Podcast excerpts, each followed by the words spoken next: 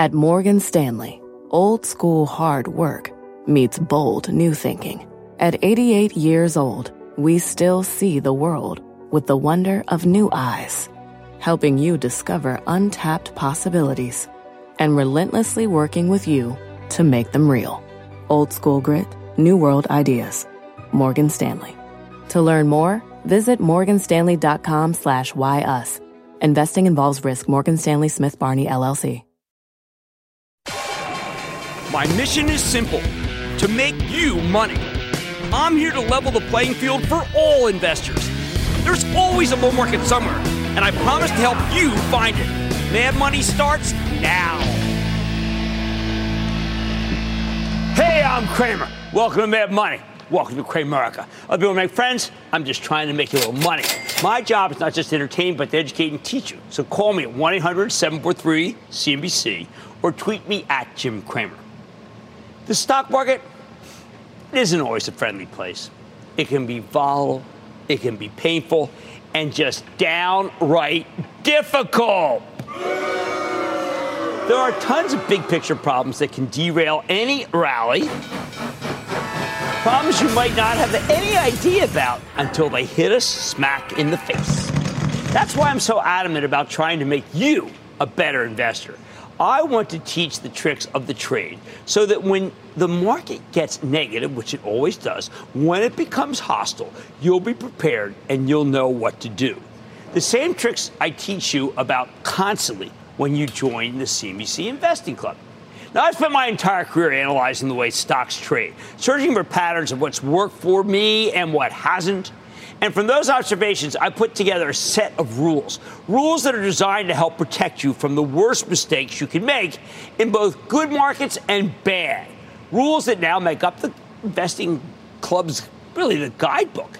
And I'm sharing that with you. As much as I sometimes might seem like an unhinged lunatic, maybe not as much before, the truth is that I'm all about discipline. You're going to make mistakes in this business. It's inevitable. But if you stick to your discipline, if you stick to the rules, that should help you minimize your losses and maximize your gains. So let's talk about discipline. I'm always telling you to buy best of breed companies, even if you have to pay up for their stocks. I use that phrase constantly. Why should you try to identify the stocks of the best run companies with the best prospects in each industry? Let me flip that on, on its head. Why is owning best of breed even a question? When you're shopping for a car, you buy best of breed or the best you can afford.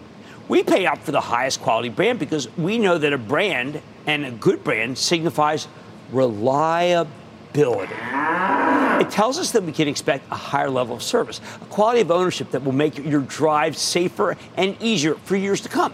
Nobody would ever set out to buy a worse breed car, would they? I mean, there are, there are simpler ways to put your life in danger. So, why is it that so many people seem to feel differently about the stock market? Versus, why are we drawn to the penny stocks that are constantly being talked about on Twitter? It's the same reason why so many people throw their money away buying garbage cryptocurrencies. There are a couple of good ones. Why not stick with those? Many of us simply can't resist what we perceive as a bargain. Emphasis on the word perceive. Here's the thing if you go hunting for cheap stocks for cheap uh, of low quality companies, it's more likely to lead to losses than to gains. Now, let me be clear I love bargain hunting but I only want genuine bargains where the underlying merchandise is actually worth something. You know what's not a real bargain? Buying junk merchandise just because it seems to have a low dollar price. That's why whenever I get asked about a low quality stock in the lighting round, you'll hear me say something like, "Hey, Ski Daddy, if you like blah blah blah, then you'll love Procter and Gamble because that's best of breed." Sure, P&G is probably not going to give you any short-term pyrotechnics. Uh, no, but it's the kind of long-term story that you can count on.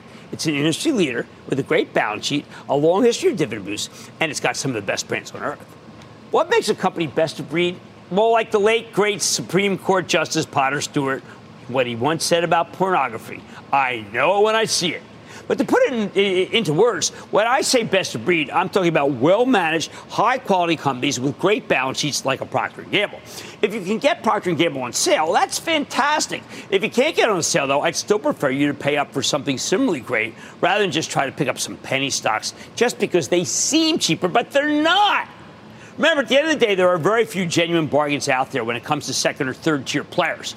Their stocks may look cheaper than the top dogs, but that's because they deserve to be cheaper. The businesses are worth less. Don't worry about paying a higher price to earnings multiple for a best of breed business. It may seem more expensive, but in addition to usually being the better investment, you're also buying peace of mind. A great company like Nvidia, for instance, almost always looks super expensive, doesn't it? But the stock just keeps charging steadily higher as it has for more than a decade, with only an occasional detour, because Nvidia is best of breed too. Now, once you find yourself a best of breed in a best of breed company, the kind of company with a story you believe in, I got another important move for you. High quality companies represent value, and giving up on value is a sin just because the stock doesn't act so well for the moment. I see so many people throwing in the towel on companies that have real assets and real worth just because their stocks aren't working right now. It's driving me nuts. Look, patience is a virtue in this business. If you have a reason to believe in a business, don't dump its stock just because it's not getting any traction for the moment. Sell, sell, sell. You're not a hedge fund manager, for heaven's sake. You don't need your positions to show a gain every quarter or every month or even every day. You don't have any investors who are going to pull their money out from you because one particular position is taking too long to pay off. So uh, just indulge yourself. You can afford to wait for these stories to play out. I say this because you will be tempted to sell even best breed stocks if they don't do something in a short period of time. You may correctly identify value, but this market can make it very difficult to stick to your guns, even with something you truly believe in. When you own a stock that's going down, you're going to feel compelled to give up on it. But in many cases, if you've done your homework and you have conviction in the underlying business, that urge to sell will be a mistake. And look, it happens to the best of us. For instance, in 2016, I did an interview with Tim Cook, the CEO of Apple, after his stock had plummeted from split adjusted $31 to 23 in a fairly short period of time. Everybody was giving up on Apple. I looked at the stock, which was selling an incredibly low price earnings multiple. I looked at the customer loyalty, the, the service revenue stream, and yes, the cash position, balance sheet. And I said, what the heck is the point of selling the stock of a company that makes the greatest product- products in history?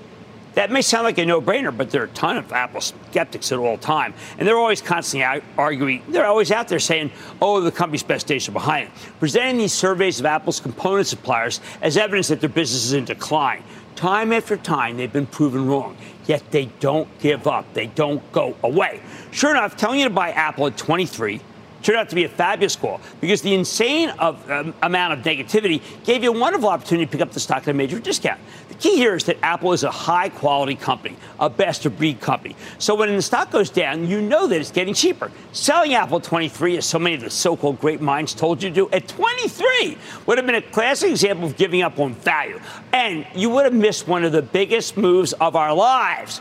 Oh, and of course, there's no apologies from those who downgraded then, at least that I know of.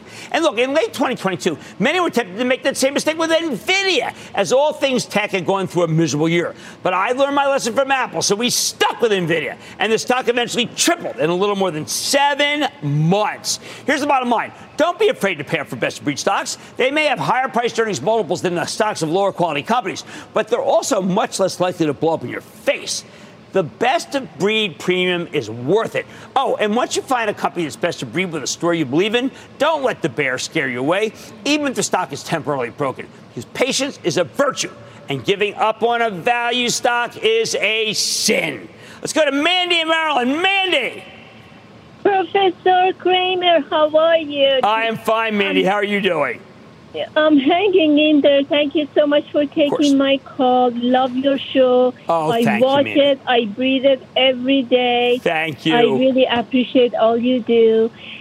Uh, my question is, if you have five thousand dollars, how do you invest?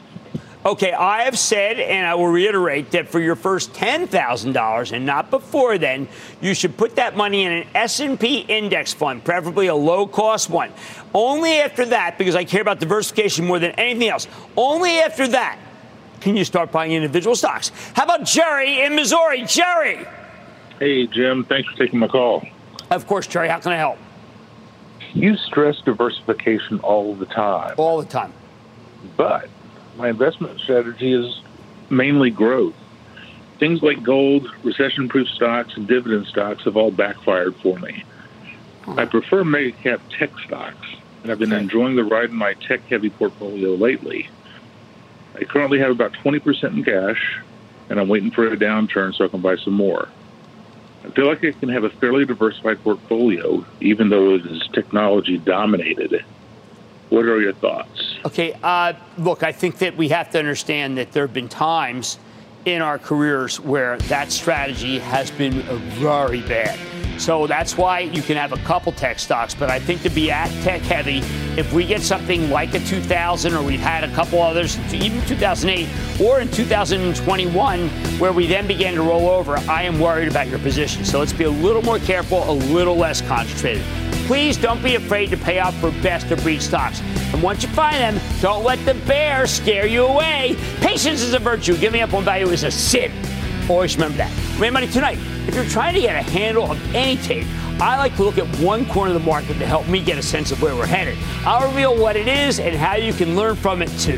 Then pullbacks are inevitable, but how do you prepare for one? I'll give you my strategy for handling whatever the market throws at your portfolio, and I'll reveal a rule for investing that may seem obvious, but is an easy step that can help you design a more high quality portfolio. So stay with Cramer.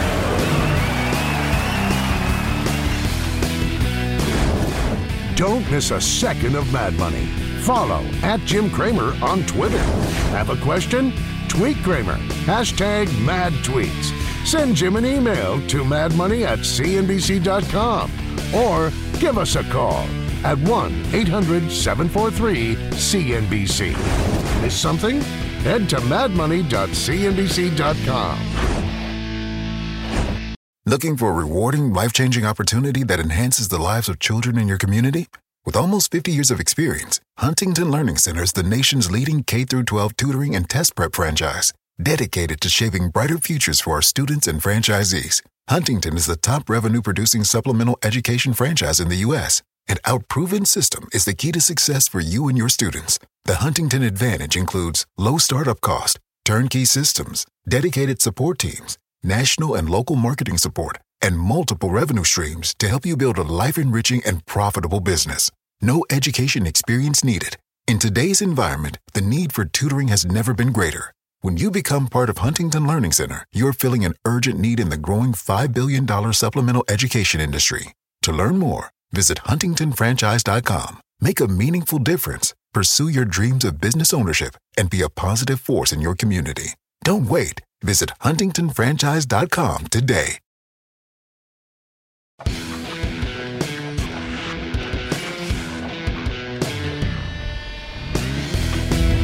How can you keep track of a confusing market? Let me give you some advice that rarely ever steered me wrong. There are only two things you really need to watch. One macro, that's the big picture, and one micro, company specific. Why don't we start with the big picture? If you want to know where the stock market might be headed, you know what you have to do? You have to keep your eye on bonds. Look, I know the bond market is boring as all get out. But uh, it's much larger than the stock market. And more importantly, it's very important to the overall direction of stocks. Back in the day when I was running my old hedge fund, I'd always call in from the road and I'd start the same way. I, I had to be away from my desk, so I'd begin the phone conversation by saying, Hey, where are the bonds? That's how much it mattered to me on a day to day basis. Didn't ask for the stocks for a second, where the bond market is. Yet stock market investors seemingly forget the bond market rules all the time. They forgot in 2000, you know, the bond market told us the economy was softening right near the dot com peak. They forgot it when the Fed raised interest rates 17 times in lockstep fashion in the lead up to the financial crisis, specifically in the worst downturn since the Great Depression. People paid little attention to when interest rates peaked in 2022, even as it became the best time in years to buy the industrials and even the home builders. Look, it, it should come, never come as a surprise to you that long term interest rates are rising and falling. You've got to know that. You simply must know what the bonds are doing at all times. Now, bonds can punch your portfolio in the face if you aren't paying attention, hence the excessive focus on the yield curve. Yes, where the two year is, where the five year, the 10, the 20, the 30. That's why I say don't forget bonds. Always keep those bond prices and interest rates in front of you if you want to know what might be happening in the future. Now, when I was coming up in Goldman Sachs, I was trained to focus on bonds because bonds are the true competition to stocks. The competition I most fear When short term interest rates, the ones set by the Fed, go sky high, you have to expect that the dividend stocks, I'm talking about companies like high yields, like American Electric Power, Southern, that we have to bet that they'll sell off because their dividends can't give you yields big enough to compete with their fixed income alternatives. Unless, of course, they sell off big enough that they are once again legitimate competition. But who wants to endure higher, horrible capital losses for measly 5 or 6% yield and then not even be able to sleep well like you can with bonds? When long term interest rates rise, the ones to watch is the yield on the 10 year Treasury. Then you have to start being wary that the entire stock market might be worth less when rates rise. It's simple. If the bond market competition gets more attractive and the stock market gets less attractive, this can become a giant zero sum game. Of course, you should be especially worried about rising long term rates caused by a pickup in inflation, like we saw during the great bear market of 2022. Inflation eats away at the value of long dated assets like equities because the future earnings streams have less purchasing power. And that's really especially true for growth stocks. Higher interest rates don't just make bonds more attractive. They also make it more expensive for banks to lend. And of course, that puts a damper on the whole economy. For a long time, we had an ideal environment for stocks. We had low inflation and low interest rates. That is just fantastic. But then the pandemic hit and the world turned upside down with the worst inflation in 40 odd years, which led to a hideous market wide meltdown as the Federal Reserve lowered the boom on us. Let me put this another way.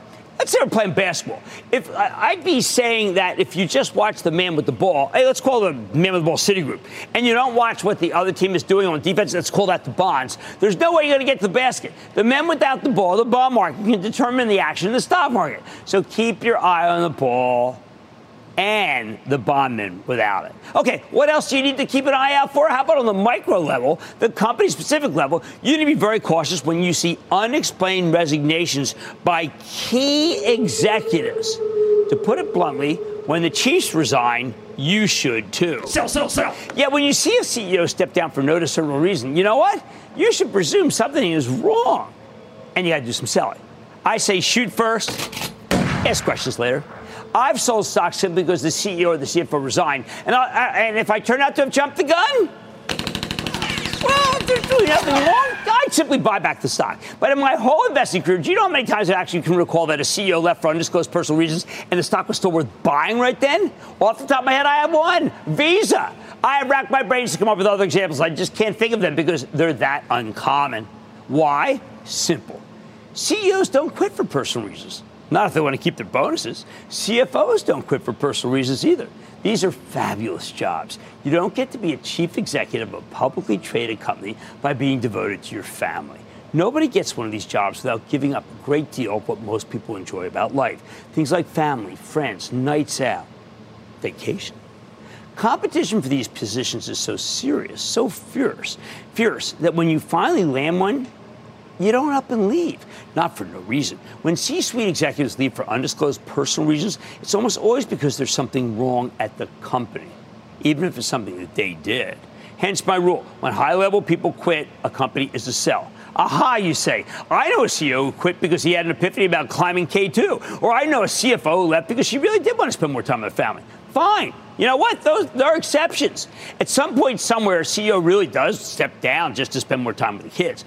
But here's the thing: when you're investing in the stock market, it's not the exception that matters. It's the rule. Always the rule. There will always be situations where it's a mistake to sell a stock when senior execs leave. I don't care because most of the time, selling will be the right decision. This is the kind of rule that helped keep me in the game at my old hedge fund. It's all about helping you avoid losses. And one way you do that is by not taking unnecessary risks.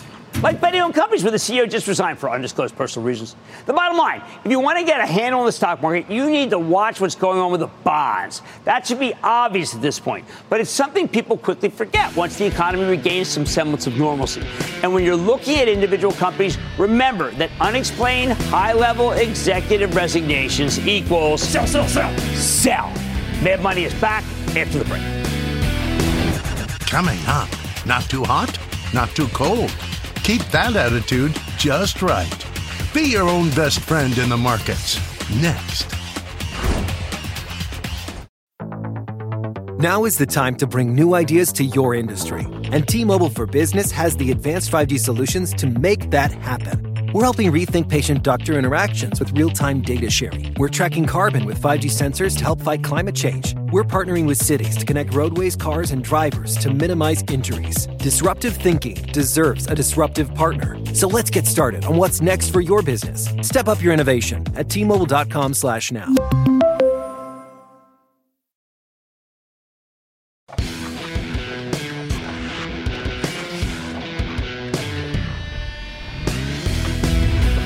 Good investor, you need to be a realistic investor.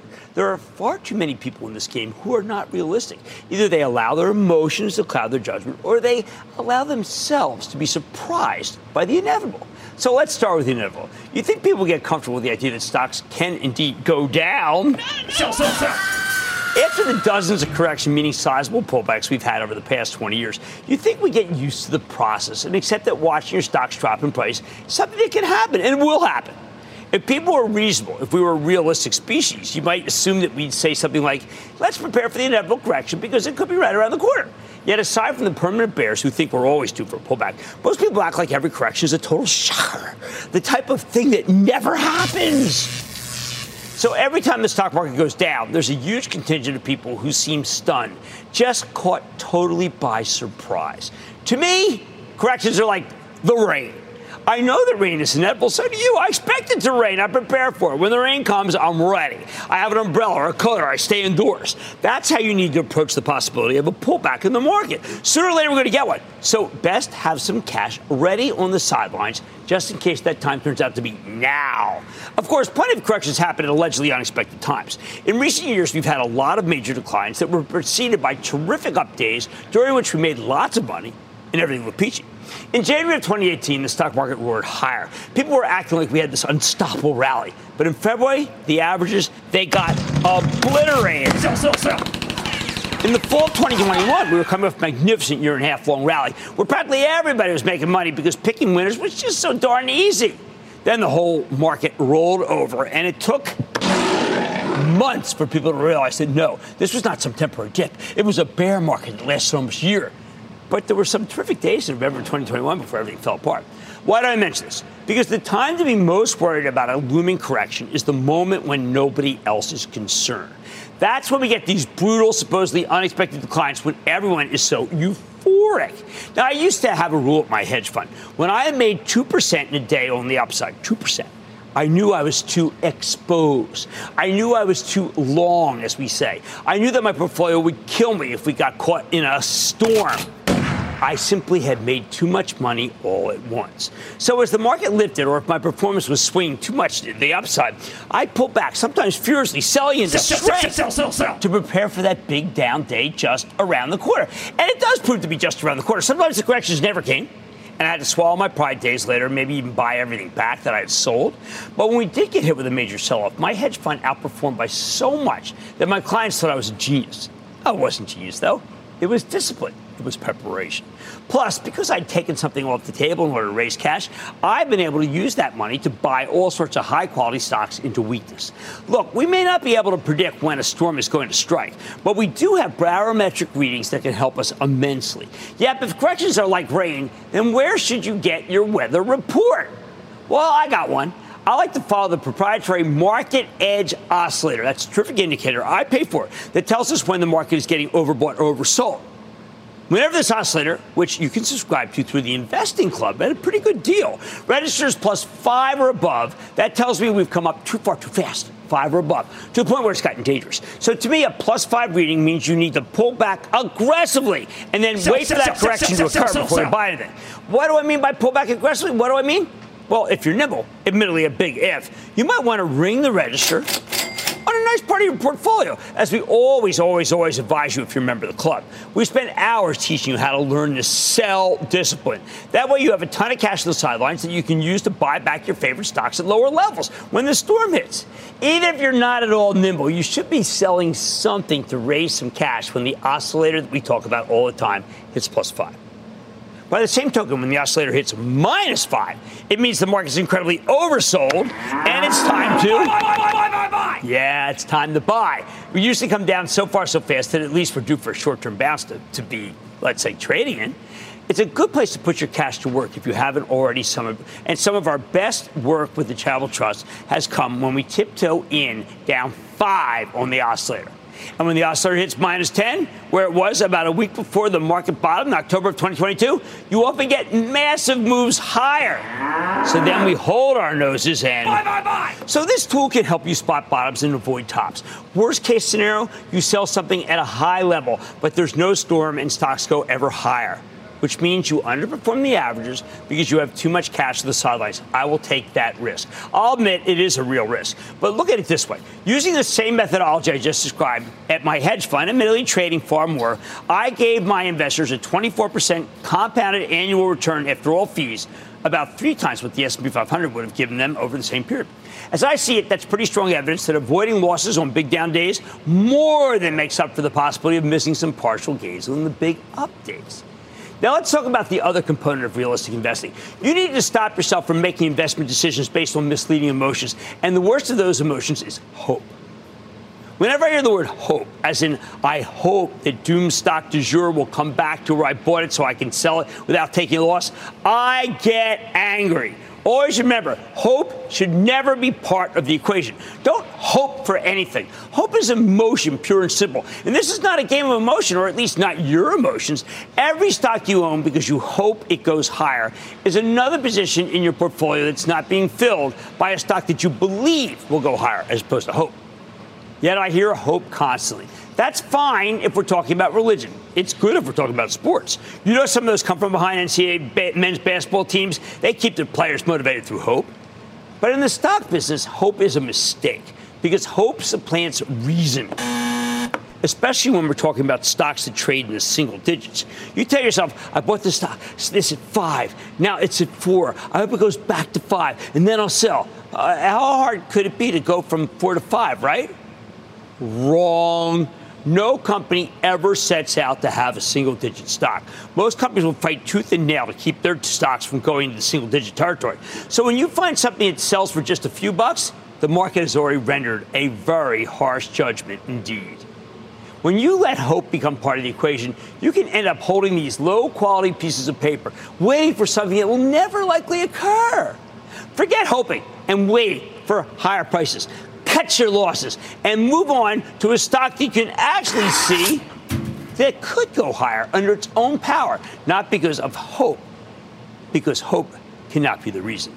Of course, when there are times when hope pays off, like 2020 and early 2021, 2021, where all sorts of garbage could roar higher because there was so much easy money and so many credulous investors looking for easy wins. But the moment the Fed took away the easy money, that whole playbook blew up in your face. And anyone who kept buying stocks, especially on margin or with borrowed money, basically got eaten alive. The bottom line, it pays to be realistic in this business. So prepare yourself for corrections. Big pullbacks are like rain. They're inevitable. And whatever you do, don't make stock picking decisions based on hope. You need to invest in the real world, not in the fantasy land. Let's go to Denise in Massachusetts. Denny, Dennis. Dennis. Dennis, Dennis, Dennis, yeah. Dennis, Dennis, how you doing? I'm doing fine. I'm glad to talk to an idol right here. Oh, you're very kind, Dennis. Thank you. I'm honest, yeah. Uh, I have a question real quick. If there are any common mistakes or pitfalls that people should avoid when managing their 401k accounts? Well, I think that what people do is they take too many uh, based on thinking that, oh, it's for the long term, they take flyers. Now, I think it's fine if you take flyers when you're in the teens or in the low 20s because you got your whole life to make it back. But when it comes to 401k, we want standard, strict, discipline, good dividend, good balance sheet, good growth stocks. That's what I believe is right. Being realistic is key. Expect corrections and don't really uh, don't rely on hope. Please, no hope as an investing strategy because it's not. Much more Money at. Do you know what you own? I'm sharing why having a thesis for each of your holdings could be a winning strategy. Then, when it's time to raise some cash, how do you determine what to sell? I'll give you my plan. And one of my favorite aspects of this show is getting to hear from you. So I'm bringing my investing club partner, Jeff Marks, to answer some of your most burning questions. So stay with Cramer.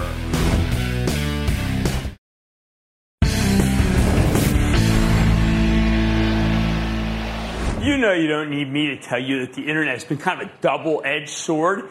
That's true in every area of life, including investing. I mean, sure, the web makes everything more convenient, right? You have all sorts of information available at the push of a button in your fingertips, something that was unimaginable when I got started in this business. It was much harder to do the homework in the old days. It took real effort. These days, everything is searchable. Hey, and then there's ChatGPT. So the internet's great for investing, but it also creates tons of new problems. And when we have new problems, we need new rules to help contain them. For example, you absolutely have to be able to explain your stock picks to another human being. If you can't explain it, you don't understand the story well enough to justify buying the stock in question, right?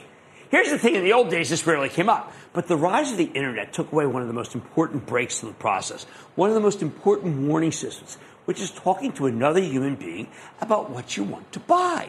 It used to be that you had to talk to a broker to buy anything. Now, with the stroke of a key, you can buy the stock of Skyworks Solutions or an Albemarle without ever having to tell another person why you're doing it, that it's cell phone, that it's uh, lithium. I mean, so, and even now, you don't have to even pay a commission. To me, I'd much rather have the commission and some a real person.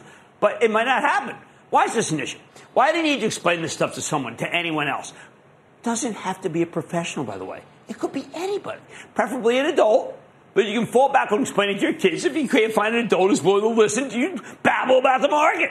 Buying stocks is a solitary event, too solitary if you ask me. But we're all prone to making mistakes, sometimes big ones. To err is to human, all right? That's error, Philadelphia accents, ERR. Uh, if you want to cut down on these mistakes, you should force yourself to articulate to someone else why you like that stock. Do you know how they make their money? Do you know how their earnings are supposed to look? You don't. If you don't, then you're setting yourself up for trouble. You won't know what you're looking for. I always see this problem in biotech. So many people own biotech stocks without even the vaguest understanding, no idea of what the underlying company does or how it could possibly turn a profit. They don't even know the drug pipeline. They just know that it's hot, hot, hot and that is a real bad reason to buy. I urge you to be able to articulate a thesis for owning every stock in your portfolio. Think of it as a test to make sure you've actually done the homework. That way, if the stock gets slammed, you'll know whether to cut and run or maybe buy more. If you don't actually know what you own, believe me, you're going to get slaughtered on the next decline. You are going to sell at the bottom and there's always the next decline. When I was in my old hedge fund, I always made my employees sell me the stock before we pulled the trigger. Literally sell it to me like a salesperson before I pitch, I'd buy it. I'd pitch it to the boss. If you're in a position where you're picking stocks yourself, get someone to listen to you and let you articulate your reasoning. It will always help. I always like to say, hey, what's going to make this dog go up? What's the catalyst? That's the keyword, catalyst. Or have we missed the move in this overvalued stock that's uh, up 100% already this year? And of course, what's your edge? These are all important questions. If you can't answer them, you shouldn't be buying. And look, the ability to make hasty decisions is not the only thing you need to be wary of on the web. There's something else you need to watch out for. The internet has vastly increased the power of the Wall Street promotion machine. Most people simply don't have enough respect for the promotion machine. You don't have to like it, but you have to acknowledge its power, and you have to know what it is. When Wall Street falls in love with a stock, it'll go much further than anyone expects in its efforts to hype that stock to high heaven. Think about all the garbage SPAC stocks. The startups that came public in 2021, 22 by merging with special purpose acquisition vehicles. Basically big pools of money that exist to make big acquisitions. Originally, they were meant to make lots of little acquisitions. But in 2020, some geniuses realized that they could use SPAC mergers to bring hot startups public while skirting all the intense regulatory scrutiny you get when you actually do an IPO, which is what they should have been doing. We had so many, like, how about the electric vehicles? The electric vehicle adjacent SPAC deals in 20 and 21 with, totally made up forecasts that went out many years into the future. If you tried to pull something like this with a real IPO, you might end up in prison. The SEC would never sanction this stuff. If you went uh, to, a, to a bank to borrow money with these projections, they'd laugh you out of the room. Yet Wall Street let these SPAC deals happen because the investment bankers wanted the fees, of course. Meanwhile, the Securities Exchange Commission, the supposed cop on the beat, was asleep at the wheel. You couldn't count on. Wall Street's a strange place. There's no one around who says, you know what? We shouldn't crush people with made up estimates and impossible meet projections. We shouldn't close our eyes to what we know can't work. Because they want the money.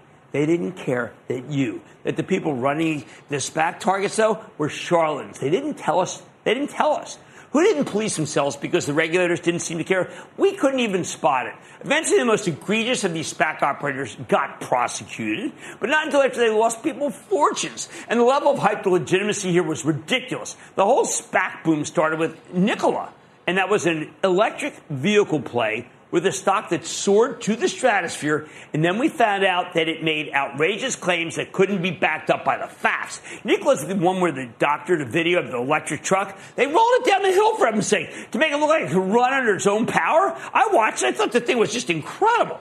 It's just the dumbest fraud imaginable. So I want you to do this. The next time you see this kind of enthusiasm for potentially dubious merchandise, take your cue from Public Enemy. Don't believe the hype. One last thing, and this is really true of all media, both online and off.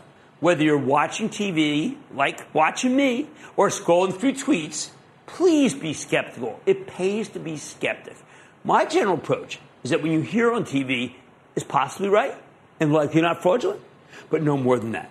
Same goes for the web, except you have to be a lot more careful because there's a ton of junk information and uninformed commentary online. That's just the world we live in. And ChatGPT, Google it after, okay? So repeat after me. Just because someone says it's on TV, that doesn't mean it's true. You can't believe everything you hear. That's one reason we mostly just talk to high level executives on the show. Mostly CEOs, right? You never see us, well, a couple of CFOs now and then. They can still mislead you. But if the public company CEO outright lies about how their business is doing, uh, let's just say their, their legal bills will really start to add up. Get me? But generally speaking, you see a lot of money managers coming on television, and for a variety of legitimate reasons, these guys aren't well vetted, and often managers can't help themselves when it comes to being promotional. So here's a good rule of thumb for you. If a money manager is on TV and he's moving his lips, he might be talking, presume, his book. When someone comes on and says that some plunging stock is a buy, do you think, hmm, that sounds like an opportunity? No. Instead, you should wonder, he must really be stuck in that pig. Is he bailing when I'm buying? You know, it's awfully hard to tell. Here's the bottom line. Please always be able to explain your stock picks to another human being. And never take anything on faith in this business, not gospel, not from the Wall Street promotion machine, and especially not from money managers who love to come on TV and tell you they are right 100% of the time. Their Money's back after this break. Coming up, let your flowers blossom, let your winners win. Cramer reveals a key tenet to keep your stock smiling. Next.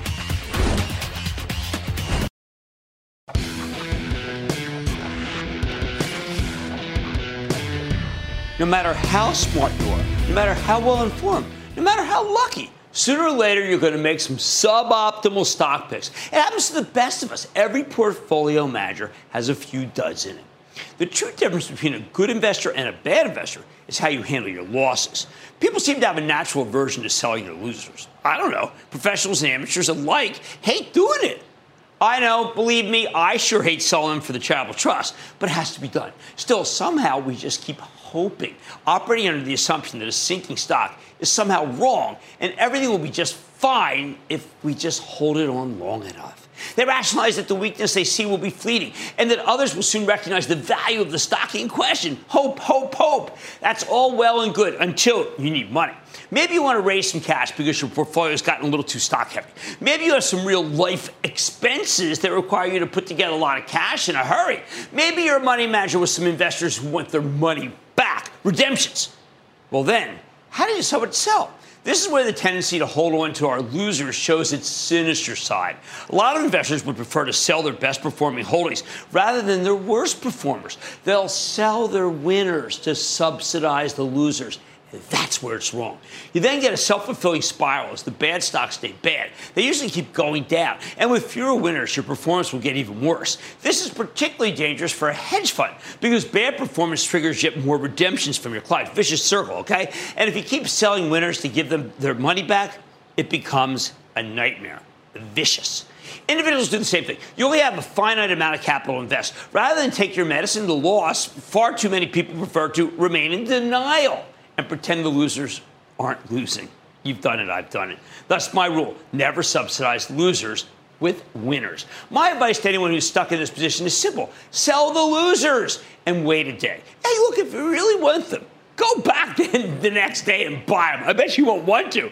Once they're out of your portfolio, I doubt you'll be tempted to bring them back. By the same token, you can't keep hanging on to low quality stocks just because you're hoping for a takeover. Look, I get it. Nothing's more exciting than a takeover. Nothing's as lucrative. You can put on, a lifetime's worth of gains in a day from a takeover. It feels so good. So people go to great lengths to try to capture these moves. I don't blame them. These include, though, buying a lot of bad companies in the hope that they might catch a bid.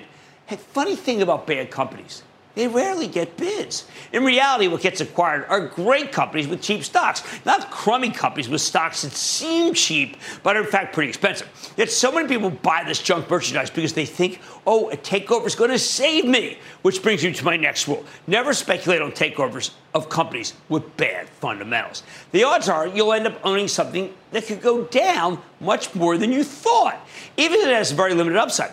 Even if a bad company gets a takeover, it might end up coming at a much lower price than what you initially paid for its stock. And that's the thing about bad companies. Their stocks tend to go lower, as they should. You can do better buying a well run company that's in good shape and can still get a takeover bid from buying a company that's doing poorly and thus unlikely to get a bid.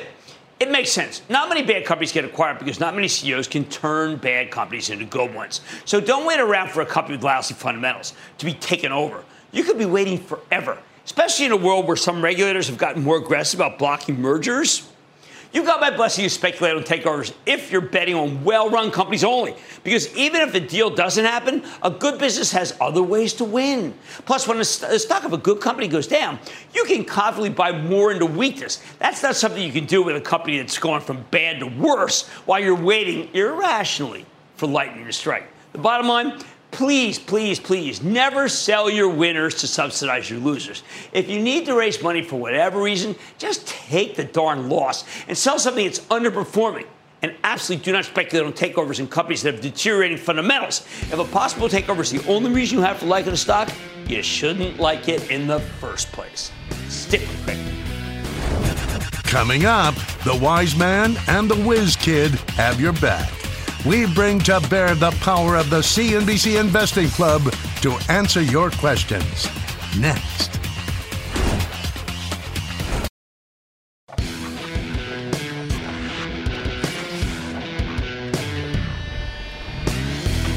I always say my favorite part of the show is answering questions directly from you.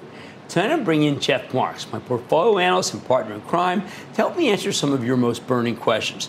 For those of you who are part of the investing club, he'll need no introduction.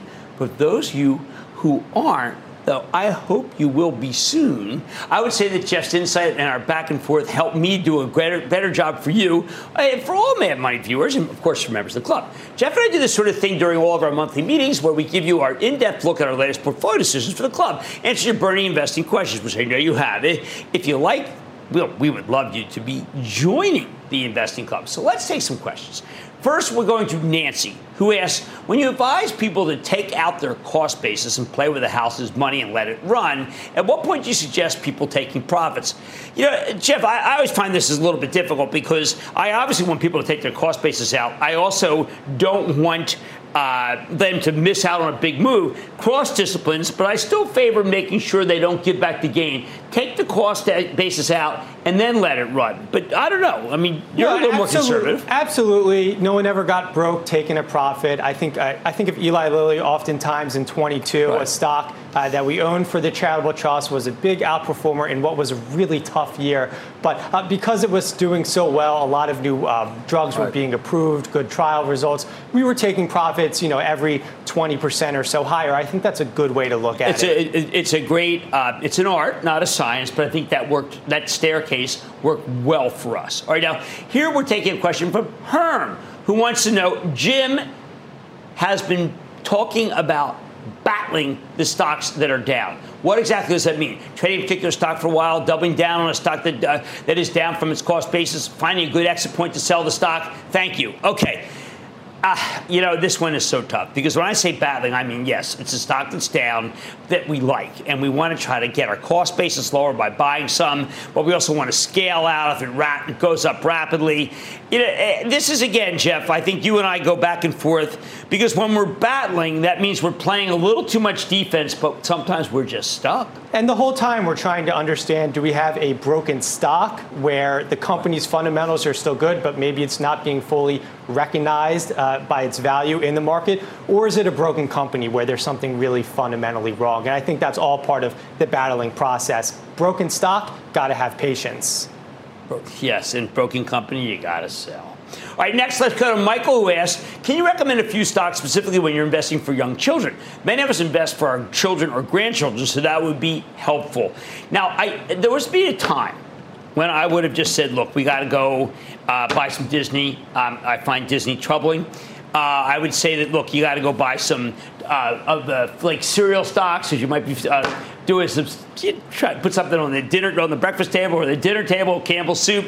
But I think that a younger person should own technology or a really super growth stock. So I'm thinking maybe drug stocks of high growth drug stocks, or maybe what you do is you try to find some new kind of technology that would be really exciting years from now. That might be a way to look yeah, at it. I think you want to use uh, companies with a lot of products and services that uh, the young children will use um, every single day because that's a great way for them to learn not only about the company, but if they have an investment in that company, it's a great way to get started with investing too. And it's never too early to get started with investing. Well, I think that's terrific advice. And yeah, on the Disney, just you know, I do think the Disney is yeah. is fine. It's just that it's no longer the way I like to think yeah. of things. But I think, look, Apple, Amazon, Alphabet, they all work. People use these products every single day. They're going to get acclimated to it uh, when they're quite young. So, all all great companies. I totally agree.